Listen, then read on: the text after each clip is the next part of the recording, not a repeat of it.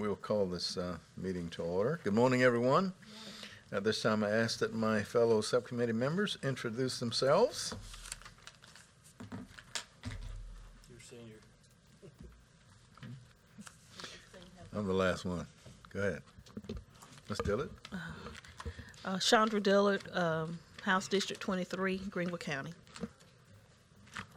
Jay West, House District Seven, Abbeville and Anderson counties. And I'm Joe Jefferson, representing Berkeley and Dorchester Counties, District 102. Happy to be here this morning. A copy of the October 3rd, 2018 meeting minutes is in your packets.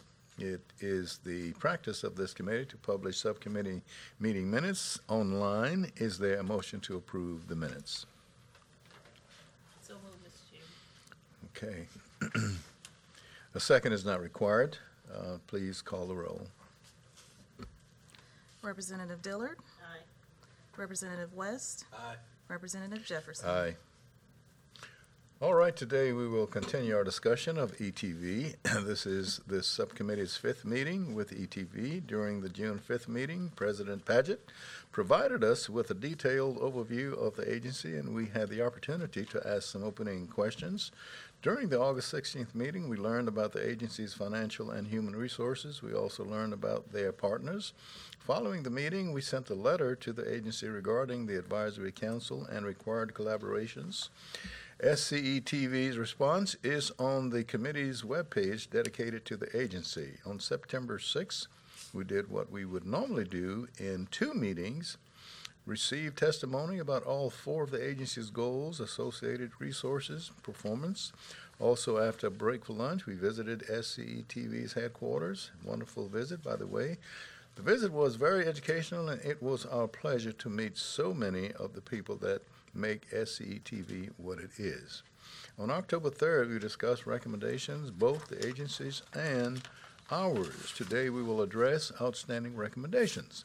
Following the last meeting, I reviewed what we adopted over the course of the study. To me, we made an omission by not addressing the agency's recommendation to update the section of the SC Code that contains the agency's enabling legislation. You have Title 59, Chapter 7 in your meeting packets. It has been substantively updated since 1962 and does not reflect the modern role of the agency.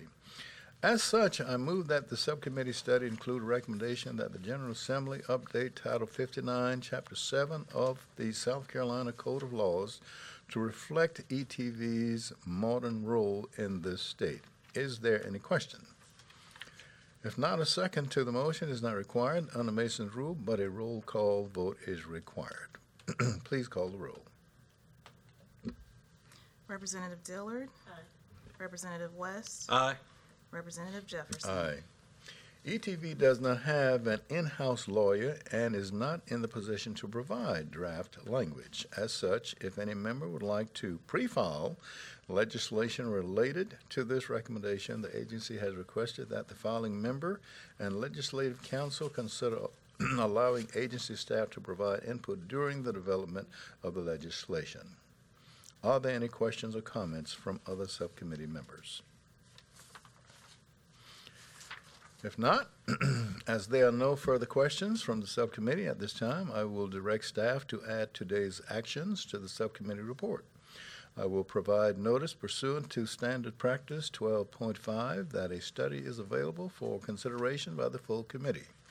To all those who have been with us on behalf of SCE TV, thank you for your time and cooperation in this subcommittee's legislative oversight process.